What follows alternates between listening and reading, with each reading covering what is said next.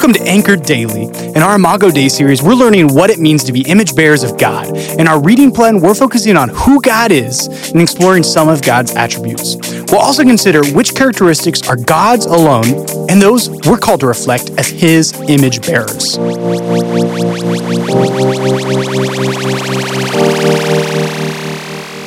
Hi, friends. This is Rachel. On the table in the room that we call our study room, our game room, or our dining room, depending on the day, we currently have five different puzzles. We have puppies and cupcakes, dinosaurs, and an underwater scene. Now, all are of the 200 pieces or less variety, which just so happens to be my skill level and that of our eight year old. Now, some of you are probably great puzzlers and you enjoy the challenge of the 2000 piece variety more like my husband and oldest kids. Either way, there's something about puzzles, each piece fitting together to complete the entire image. Consider this question for a moment Who is God? How would you fill in God is blank? What was the first word that came to your mind? Many of us have an idea of who God is. We have some pieces in the giant puzzle, but the image is far from complete. And let's be clear our human minds cannot fully comprehend all of who God is, for now we see only in part. In your puzzle of who God is, maybe the edges are coming into place, but the middle is fuzzy. Or maybe you have clarity in one aspect, but how it fits with the rest is unclear. Or maybe like me, you've shoved some pieces into the puzzle that were actually never meant to be there.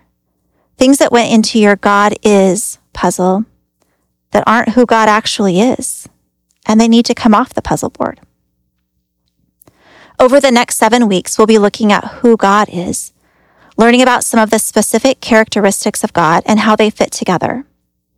For some of us, this will be a remembering, a reflection, a renewal of wonder and joy.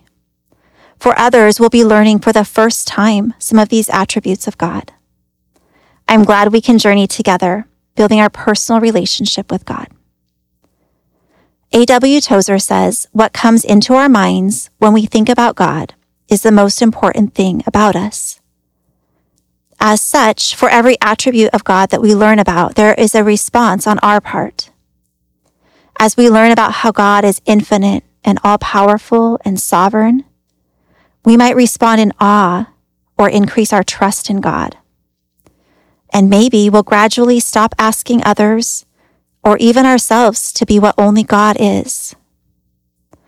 As we learn and experience that God is perfectly loving, merciful, and gracious, more puzzle pieces fit into place, strengthening our relationship with God.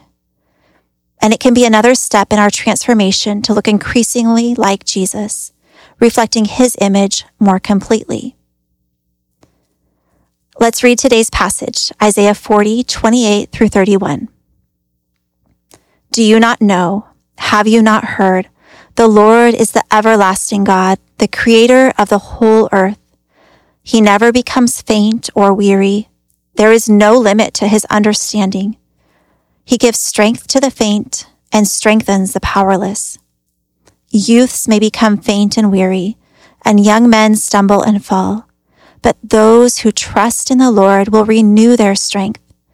They will soar on wings like eagles. They will run and not become weary. They will walk and not faint. God is blank. How did you answer that at the beginning of the podcast? From this passage, how could we answer? We could say God is everlasting. God is creator. God is never weary. God is limitless in his understanding. Wow. God is truly awesome. And I'm excited to learn with you over these next seven weeks as we put more puzzle pieces together. Let's be those who trust in the Lord with all of our heart and all of our mind. Let's pray. Lord, we have heard and we want to know more. Today we declare that you are the Lord, the everlasting God. You are creator. You alone are worthy of all honor and praise. We are so very grateful that you never grow tired or weary, that you are wise beyond our understanding. And we humbly ask that you renew our strength as we wait on you. May our love for you and our trust in you continue to grow until the day we see you face to face. It's in the precious, holy name of Jesus we pray. Amen. Hey, one final note there are some really great resources that we included with this reading plan. You can check them out on the website, bethel.ch. Thanks for joining us today. Listen in tomorrow as we encourage each other through God's Word. If you haven't already subscribed, please do so because we would love to continue to dive into God's Word with you. We'd also like the chance to connect further with you.